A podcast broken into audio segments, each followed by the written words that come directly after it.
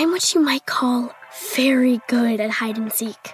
And since we got Xfinity, we have Wi Fi all over the house, even in my super secret hiding spots. So I can kill time in here by streaming my favorite. Ha! Found you. How? You left to Find My tablet on. Get wall to wall Wi Fi on the Xfinity 10G network. Restrictions apply, not available in all areas. Actual speeds vary. Planning an international trip and want to learn the language of your destination? Then check out the language learning program Rosetta Stone on desktop or as an app. Rosetta Stone is designed to immerse you in the language you're learning. Plus, the True Accent feature even gives you feedback on your pronunciation. Don't put off learning that language. There's no better time than right now to get started. For a very limited time, listeners can get Rosetta Stone's lifetime membership for 50% off. That's 50% off unlimited access to 25 language courses for the rest of your life. Redeem your 50% off at rosettastone.com today. This is 99% Invisible. I'm Roman Mars. When Joseph Weizenbaum was still alive, he liked to tell the story about a computer program he'd created back in the 1960s as a professor at MIT. It was a simple chatbot named Eliza that could interact with users in a typed conversation. Weizenbaum asked his secretary to try it out. I asked her to my office and sat her down at the keyboard, and, and she began to type. And of course, I looked over her shoulder to make sure that everything was operating properly. Weizenbaum watched as the secretary typed a message to Eliza, and then as the program responded to her. After two or three interchanges with, uh, with the machine, she turned to me and she said, Would you mind leaving the room, please? The secretary was so entranced by this chatbot that she didn't want to stop exchanging messages. Weizenbaum's secretary fell under the spell of the machine. Weizenbaum saw this happening over and over again. People would reveal very intimate details about their lives to the program.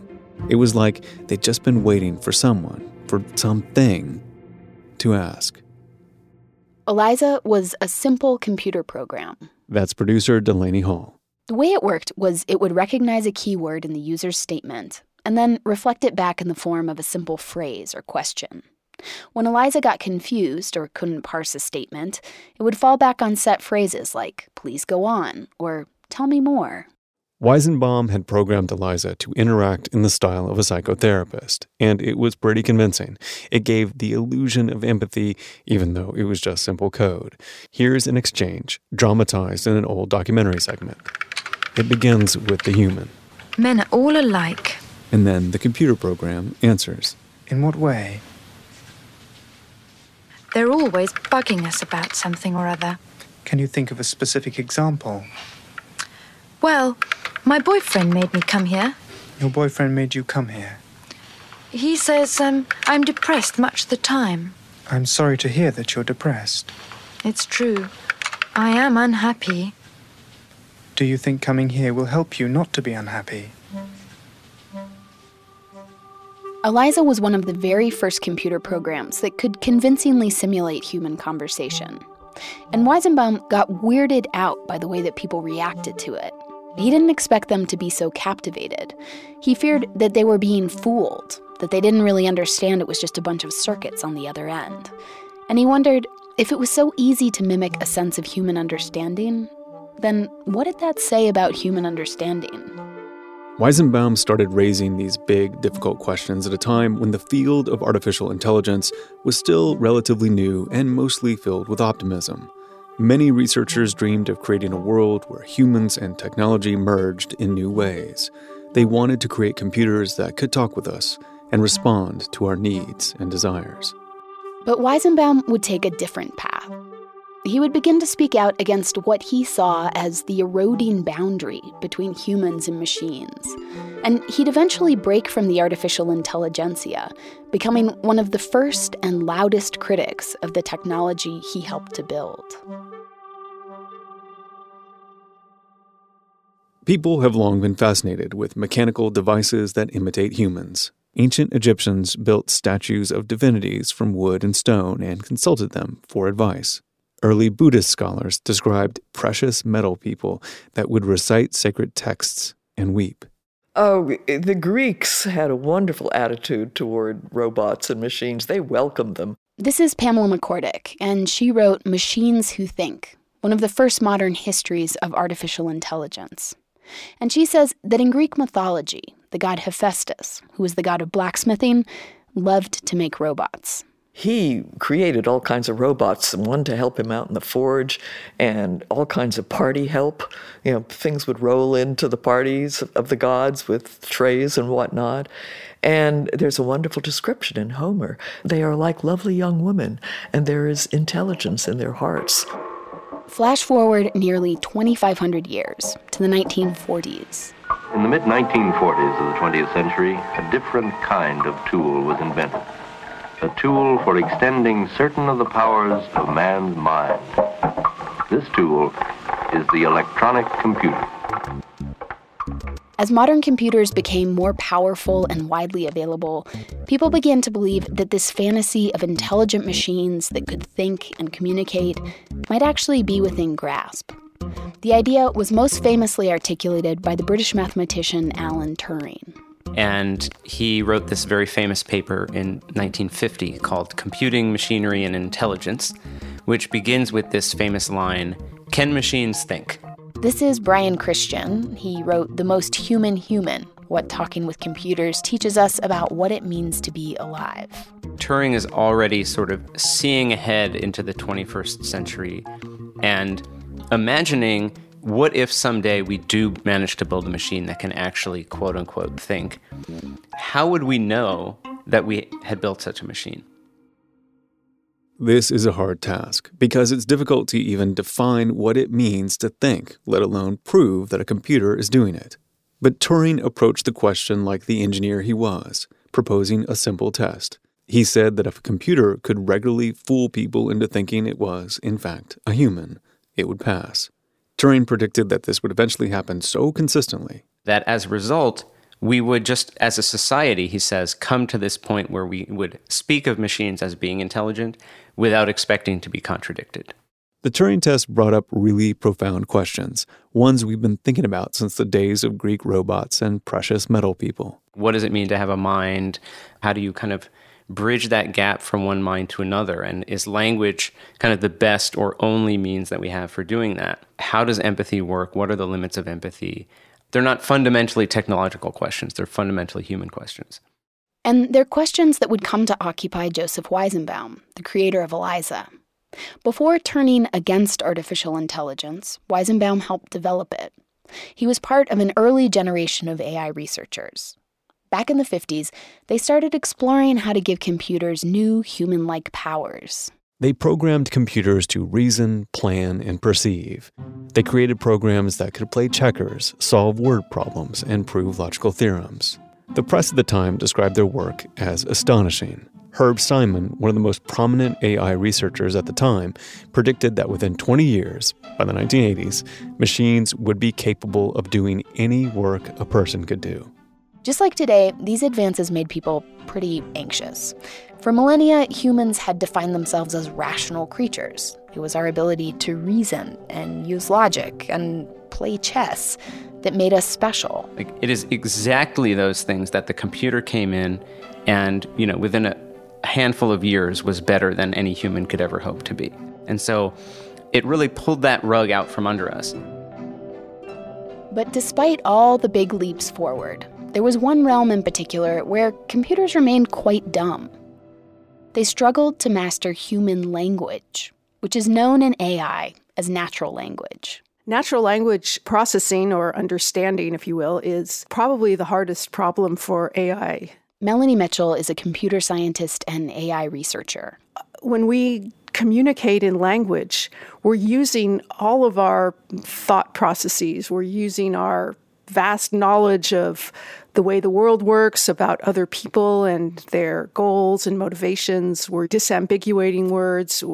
It, it's really almost equivalent to cognition itself. So, as an example of this, Mitchell says, think about this sentence A steel ball fell on a glass table and it shattered. If you ask, what does it refer to? Humans will understand immediately. Of course, we know that if a steel ball falls on a glass table, the glass table shatters. But that's because we know about what glass is, what steel is. We know about things falling on other things, and, and we know a lot about the way the world works. But computers don't know that stuff. Unless they're programmed to, they don't actually know about glass and steel and gravity. And actually programming all that information into a computer is really labor intensive and difficult because that knowledge is mostly subconscious for us. It's so intuitive as to be almost invisible. And this is something that comes up again and again in, in natural language processing systems is that they don't have the kind of knowledge about the world that we humans have, and so they make mistakes. This clumsiness with human language meant that early chatbots built in the 1950s and 60s were tightly constrained. They could converse about some very specific topic, like, say, baseball. So you could ask about Joe DiMaggio's batting average in 1949, and the computer would tell you. And by limiting the world of possible questions and answers, researchers could build machines that passed as intelligent. But talking with them was like having a conversation with Wikipedia, not a real person. I was very aware of the notion that he was doing something with computers that gave these computers a power to understand that was leaps and bounds above anything that had come before. Naomi Weizenbaum is Joseph Weizenbaum's youngest daughter. She didn't know a lot about the specifics of his work when she was growing up, but she remembers his mustache. She says he always had one, and that he was serious and studious, and he spent a lot of time in his office at home. My mother, she'd call me downstairs and say, Okay, time to go walk the dad. And I had to go down and fetch dad out of his study and ask him to come for a walk with me. She also remembers her dad as someone who couldn't help but see the world from a critical perspective. I think my father was very deeply an outsider right from the very beginning, and that when he went to MIT, it was no exception. Shortly after he arrived at MIT in the 1960s, Weizenbaum had an insight he realized he could create a clever workaround for the natural language problem. He could build a chatbot that didn't really need to know anything about anything. It wouldn't spit out facts.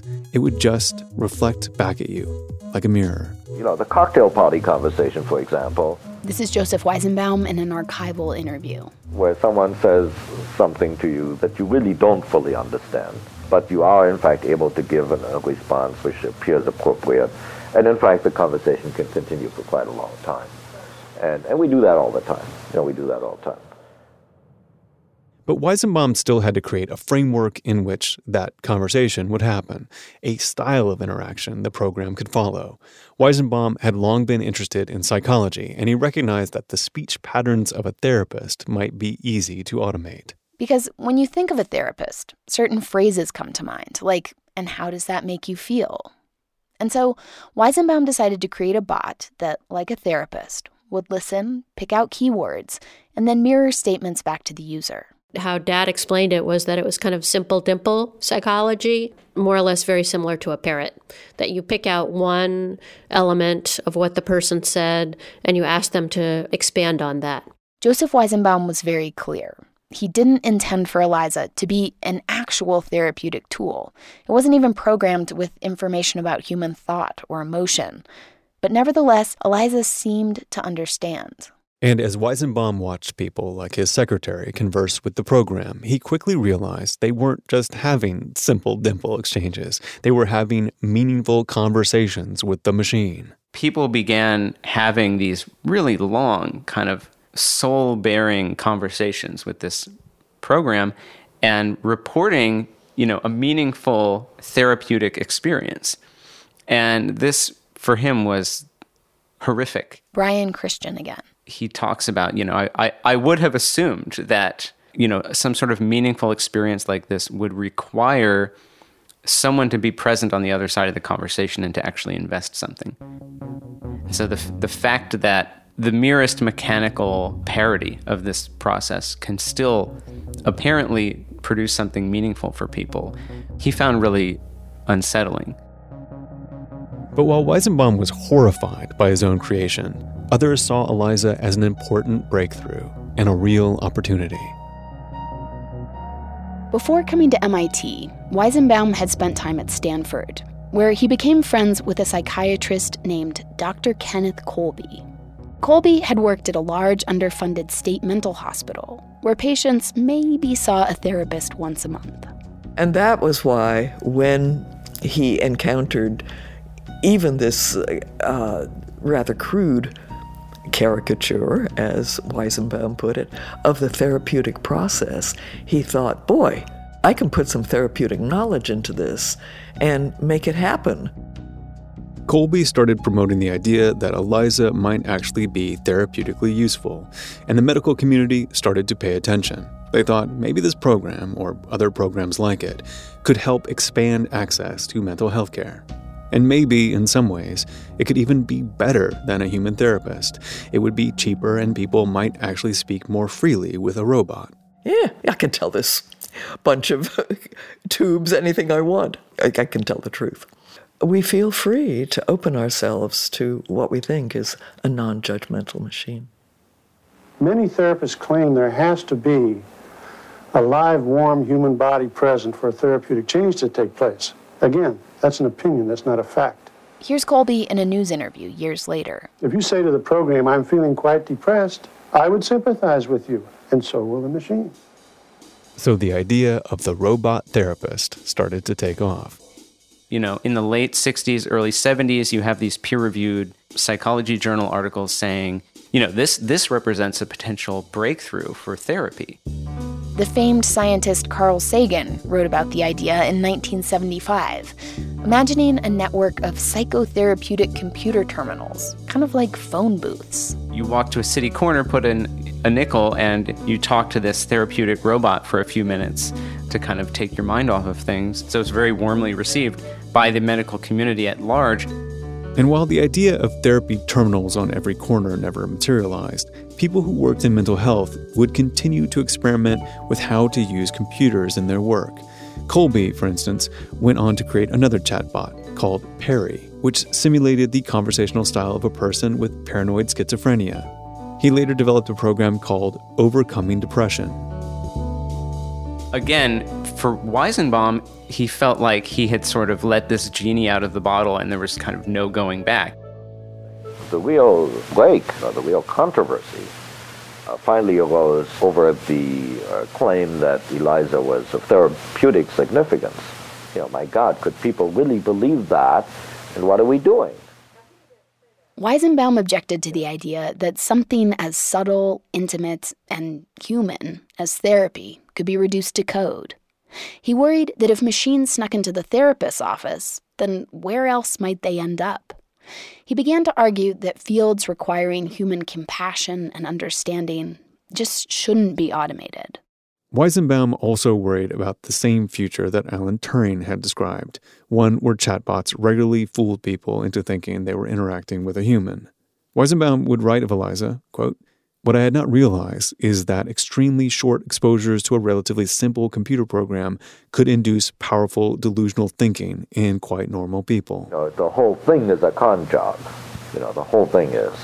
It's very much like fortune telling. It's an illusion creating machine and all that sort of thing. Weizenbaum quickly went from someone working in the heart of the AI community at MIT to someone preaching against it. And his friend Kenneth Colby became one of his first targets he began attacking Dr. Colby in public, in professional meetings. And he would say, This is a wicked thing to do. It should not be done. And he should be punished for doing it. Over time, Weizenbaum escalated his arguments. His family had escaped Nazi Germany in 1936, and sometimes when critiquing AI, Weizenbaum would invoke the Holocaust. He worried powerful technologies could be abused by governments and corporations. Here's one of his other daughters, Miriam Weizenbaum. These happen to be incredibly powerful tools, and the really important question is for whom are they being used? What's the purpose of them? Who benefits? Who's subject to them? Who controls them? Who doesn't? At, at that point, he began uh, extending that and saying, all artificial intelligence is questionable and probably wicked. It shouldn't be done. And, uh, oh dear, he was really swimming upstream on that one. The computers are coming.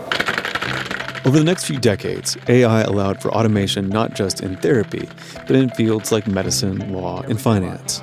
Computers fly our planes. Increasingly, they do our banking. The computer is king in business, finance, and information. And increasingly, say experts, computers will get smarter and smarter. Companions, advisors, oracles to all of us.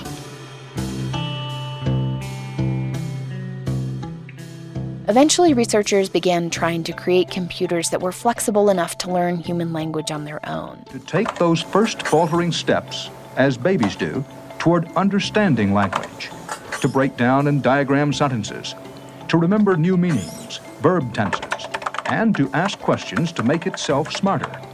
The computer wants to know is the past tense of make, maked? No, says Martin, may. These programs could take a long time to figure things out. It has been a tedious three year project. The computer now knows about 300 words.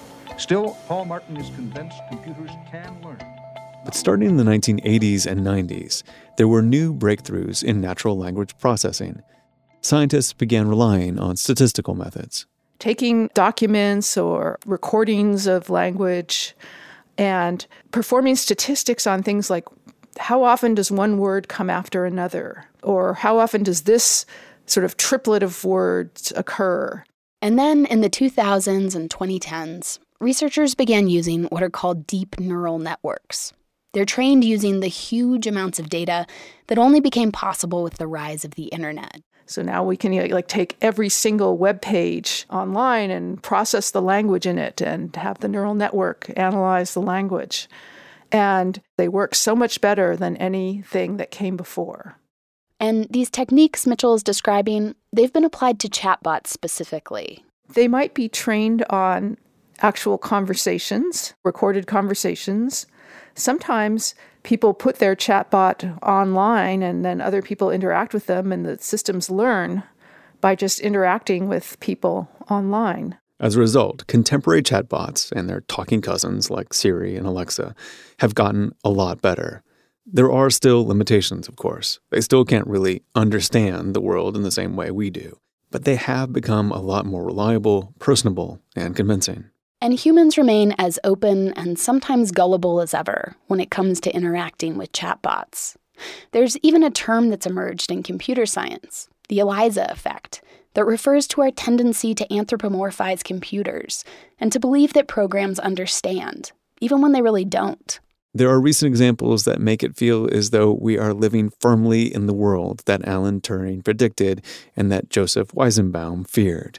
Machines fool humans all the time now. In 2018, for example, Google revealed something called Duplex, a conversational AI that can make phone reservations and it is uncanny. So, how can I help you? Hi, I'm calling to book a women's haircut for a client. Um, I'm looking for something on May 3rd. Sure. What time are you looking for around? At 12 p.m. They programmed in human like stuttering and saying um and uh and made it very convincing. Do you have anything between 10 a.m. and uh, 12 p.m.? Depending on what service she would like. What service is she looking for? Just a woman's haircut for now. Okay, and it sounded very human. People were really alarmed. They wanted to know that they were speaking to a computer. The first name is Lisa. Okay, perfect. So I will see Lisa at 10 o'clock on May 3rd. This issue of transparency has become central to the ethical design of these kinds of systems, especially in sensitive realms like therapy. Because even if Eliza was the first chatbot to be used in the field of mental health, it wasn't the last. Transparency is the basis of trust, and you must have trust with a service like this. This is Alison Darcy. My name is Alison Darcy. I'm the CEO and founder of Woebot Labs. Darcy is a psychologist, and she's long been interested in how to use digital tools to expand access to mental health care. In the United States, a third of the population are living in areas that are designated no access areas. So they effectively don't have a mental health professional anywhere near them. And even if you live in a major city with lots of therapists, it's often not covered by insurance and can be super expensive.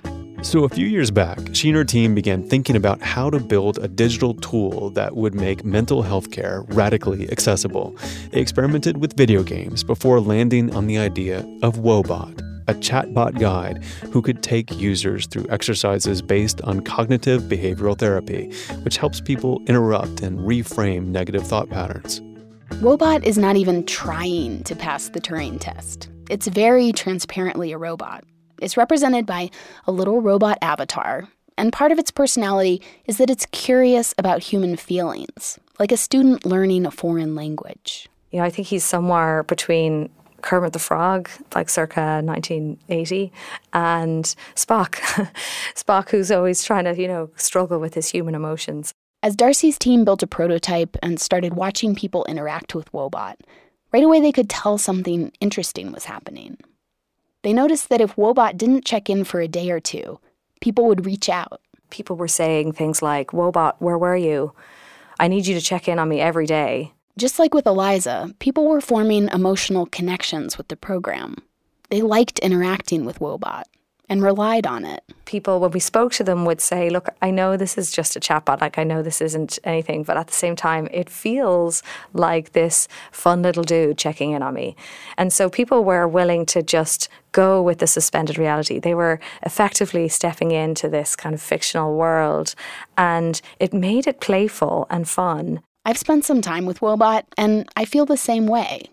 It's like texting back and forth with a relentlessly positive and sweet little cartoon character. It offers high fives and sends you gifts. It feels less like a human therapist leading me to deep insights and more like a tiny personal cheerleader I can carry around in my pocket. A tiny personal cheerleader doesn't sound very dystopian. No, it doesn't. But I mean, of course, Woebot raises tough questions about tech more broadly. If chatbots are built with nefarious intentions, they can do stuff like detect and manipulate human feelings. They can fool humans into thinking they're people. I have anxiety about this kind of tech misapplied, like anything else. You know, like a surgeon's scalpel, this can be a tool that helps people survive, and it can also be a weapon. And with Woebot in particular, there are other issues too, around privacy and safety, and even thornier stuff like is this tool a digital band aid that somehow enables the status quo? Meaning, the situation we're in now, where the vast majority of people don't have access to high quality, comprehensive mental health care. Darcy is clear that she does not see Woebot as a replacement for talk therapy. And she says her team is always thinking and talking about those ethical questions. It's something we always keep an eye on, but I think, you know, the potential for good just so much outweighs the, the risk right now. Darcy thought about this a lot when Woebot first launched. They'd been working in relative obscurity, and then suddenly their numbers began to climb. Quickly, within the first five days, they had 50,000 users. Woebot was exchanging millions of messages with people each week. And I remember going home after our first day and sitting down at my kitchen table and having the realization that Woebot on his first day of launch had had more conversations with people than a therapist could have in a lifetime. You know, it just really hit home. Joseph Weizenbaum eventually retired from MIT, but he continued speaking out against the dangers of AI until he died in 2008 at the age of 85. For a while, he became a go to critic if a TV program needed someone to cast doubt on some new technology. For example, here he is in a segment about computers in schools, criticizing the tendency to reduce every human problem to a technological one. It's a very dangerous attitude. It'll, uh, it, it, it can't help but destroy our culture if it ever becomes truly victorious. And while he was an important humanist thinker, a guy way ahead of his time in many ways, some people felt like he went too far. Pamela McCorduck knew Weizenbaum over several decades. She's the one who conducted the interview you heard with him earlier in the story. And she says he burned a lot of bridges in the AI community and became almost a caricature of himself towards the end. She describes being at a conference in Austria where Weizenbaum was also in attendance. At one point, he got up and delivered what had become his usual tirade. We must not use computers. The German army uses computers, and look what's going to happen. Well, I happened to be sitting next to a young German artist, and he looked at me and he said very quietly, The German army uses knives and forks. Let us not use knives and forks. Well, I had to put my hand over my mouth to keep from laughing. And Weizenbaum also may have missed something that Darcy was just talking about with Woebot. The idea that humans engage in a kind of play when we interact with chatbots. We're not necessarily being fooled, we're just fascinated to see ourselves reflected back in these intelligent machines. That was my experience chatting with Woebot, and was probably true for Eliza too. Also, you know, I was going to say about the about the Eliza and the you know this story about his secretary and stuff. Here's Miriam Weizenbaum again. And I want to be clear, she had many lovely things to say about her dad in our conversation. That he was brilliant and insightful and funnier than people realized. But she also had this to say about the secretary story. I always heard that just really kind of soaked in arrogance. Like, how could she be so stupid to think that, you know, that this is actually a meaningful communication? You know, here you have somebody who so needs a landing pad for her feelings that she's willing to embrace it, right? And he totally misses that. He totally misses the human need and instead speaks of it as, you know, just evidence of, of this person's stupidity rather than evidence of their humanity.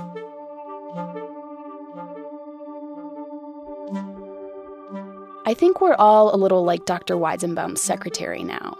We're living in this highly automated world. We have these little computers in our pockets that we can talk to, and we're under no illusion that they really understand us, but they still captivate us, and we still rely on them to tell us the weather and how to get to where we want to go, and maybe even, on occasion, to ask us if we're doing okay.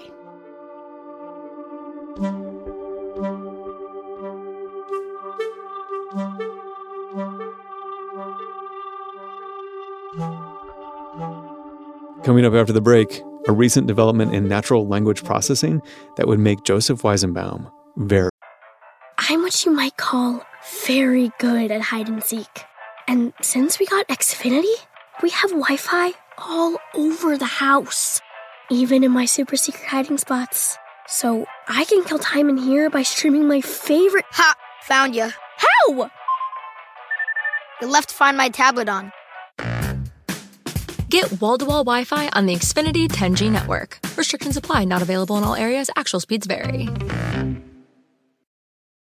Planning an international trip and want to learn the language of your destination? Then check out the language learning program Rosetta Stone on desktop or as an app. Rosetta Stone is designed to immerse you in the language you're learning. Plus, the True Accent feature even gives you feedback on your pronunciation. Don't put off learning that language. There's no better time than right now to get started. For a very limited time, listeners can get Rosetta Stone's lifetime membership for 50% off. That's 50% off unlimited access to 25 language courses for the rest of your life. Redeem your 50% off at rosettastone.com today.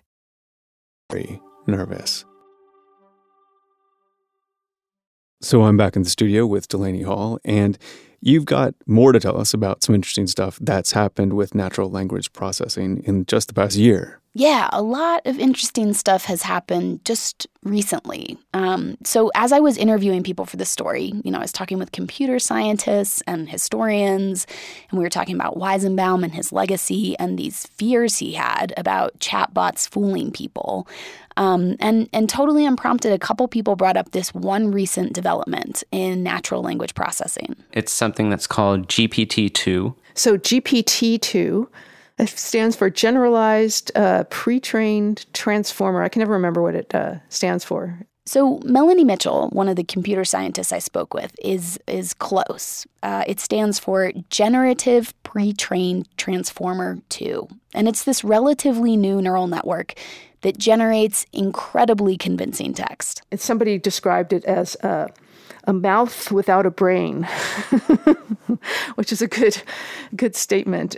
And the way that GPT-2 works is that you can input a word um, or a sentence or a paragraph, And the program then generates text based on that input. It basically conjures up a whole coherent piece of writing based on just a few words that you give it. It is this giant neural network that is trained on a huge corpus of text to predict the next word in a sentence or a paragraph given the preceding text. Here's Brian Christian, who, who we also heard from in the story. You get what appear to be plausible, if very slightly weird, screenplays and you know news bulletins and chat message histories and all sorts of things.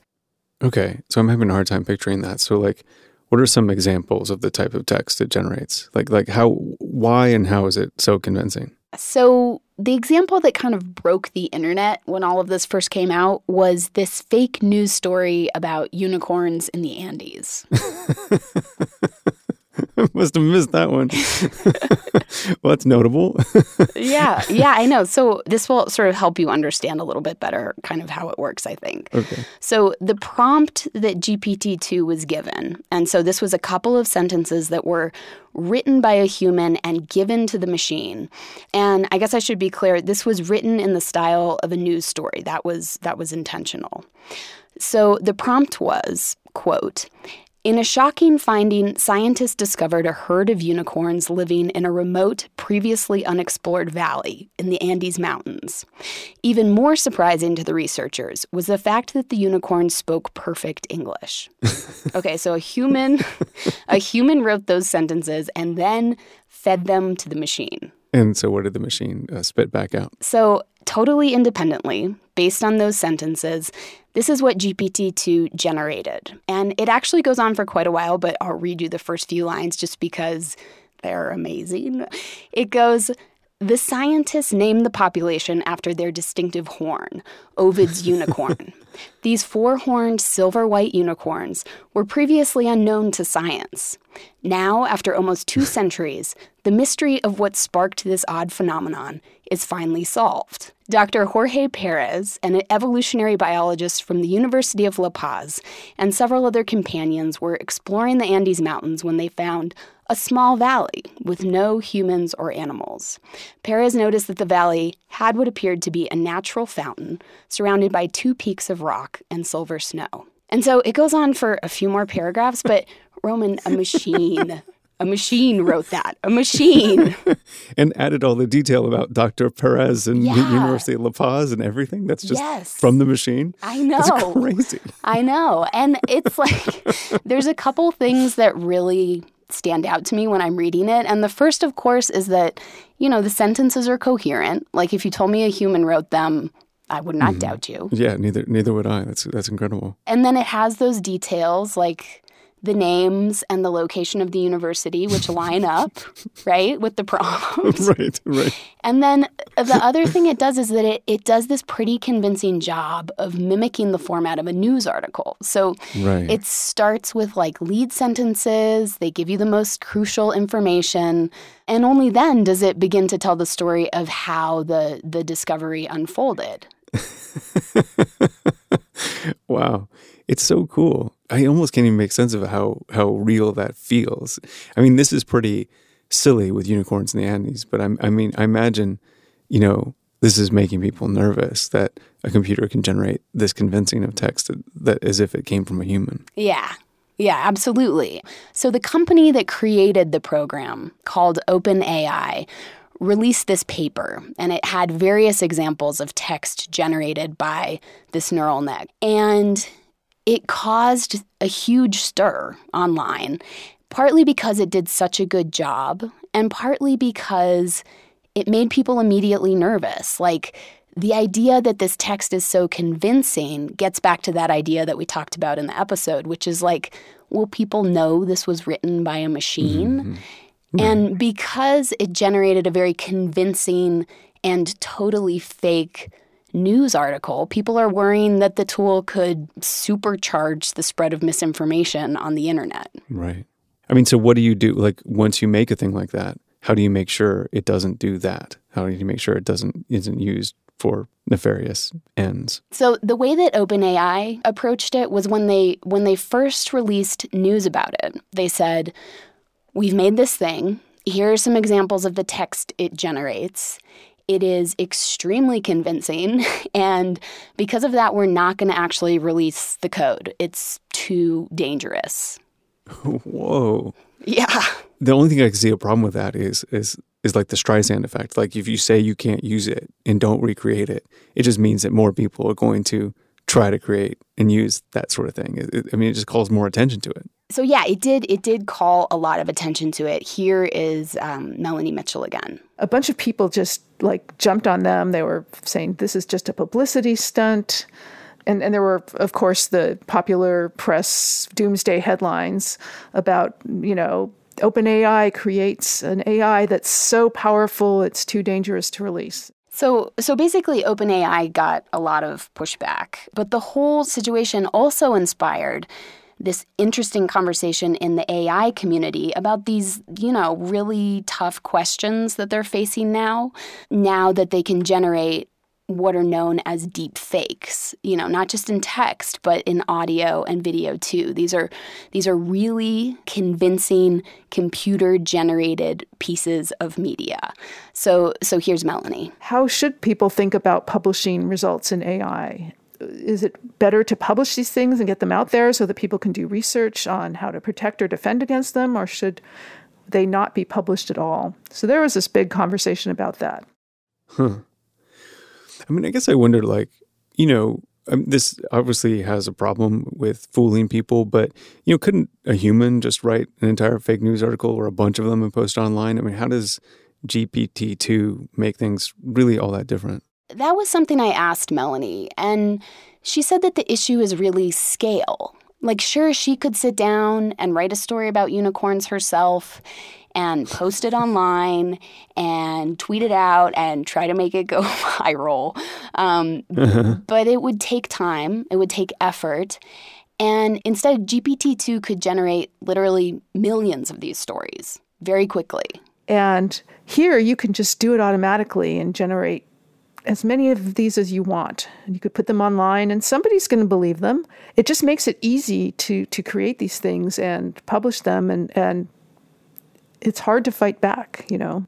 And the tough thing is that, you know, we're already living in an online information environment where it can be hard to sort the real from the fake. You know, here's an account that says they're the Tennessee Republican Party.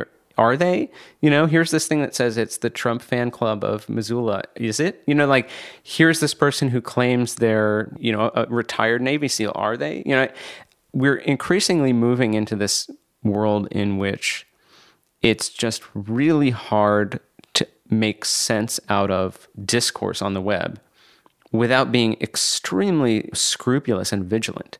I mean, it seems like this generation, from now on, we're going to have to have major media literacy training. I mean, it's just to, to be able to spot the fakes from the real thing is going to take a whole new amount of effort and part of our brain. Yeah, it is. And to bring it back to Joseph Weizenbaum, I mean, when he first started thinking about this stuff, computers were still really rudimentary.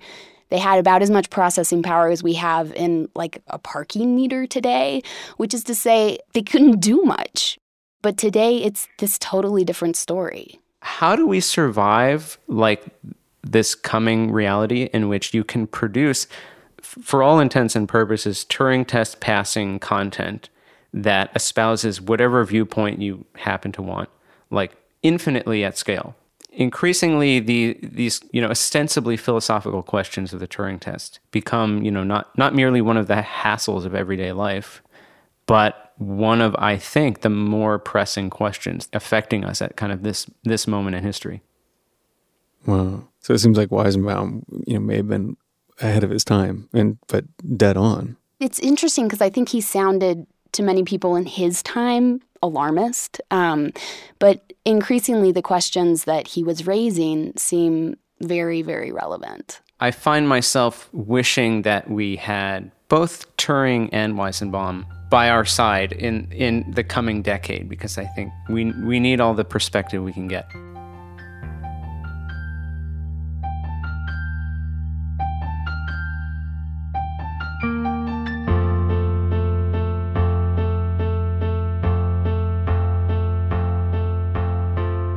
99% Invisible was produced this week by our senior editor, Delaney Hall. Mix and tech production by Sharif Youssef. Music by Sean Real. Katie Mingle is our senior producer. Kurt Kolstad is the digital director.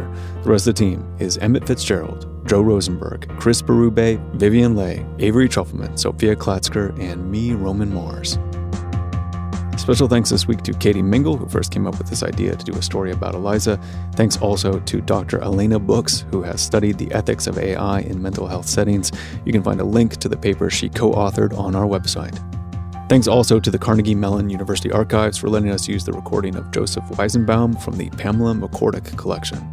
And finally, thanks to Naomi and Miriam Weizenbaum, who generously shared their memories of their father.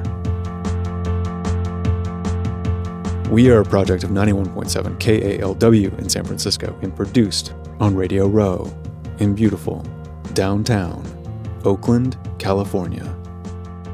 99% Invisible is a member of Radiotopia from PRX, a fiercely independent collective of the most innovative shows in all of podcasting. Support them all at radiotopia.fm. You can find the show and join discussions about the show on Facebook. You can tweet at me at Roman Mars and the show at 99pi.org. We're on Instagram and Reddit too. But our true home on the web is 99pi.org.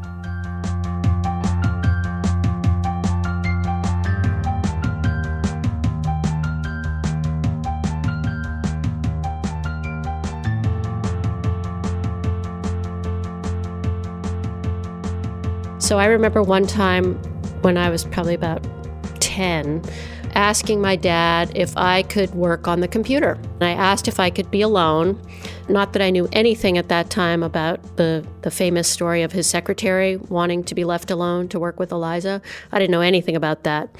But I somehow knew that this computer was going to have powerful insights into people and who I was and something like that. And unbeknownst to me, he had turned the computer on so that it operated basically as a typewriter. But I didn't know that. And so I sat down at the typewriter and I typed in, What is my sister Miriam doing right now? and I waited for a really long time. And the computer didn't answer me. And then I said, What is Miriam wearing right now? because I knew the answer to that. So I thought, well, then maybe the computer would too. And nothing happened. And finally, I, I waited for a really long time. And finally, I got up in disgust and thought, this stupid computer doesn't know shit. Radiotopia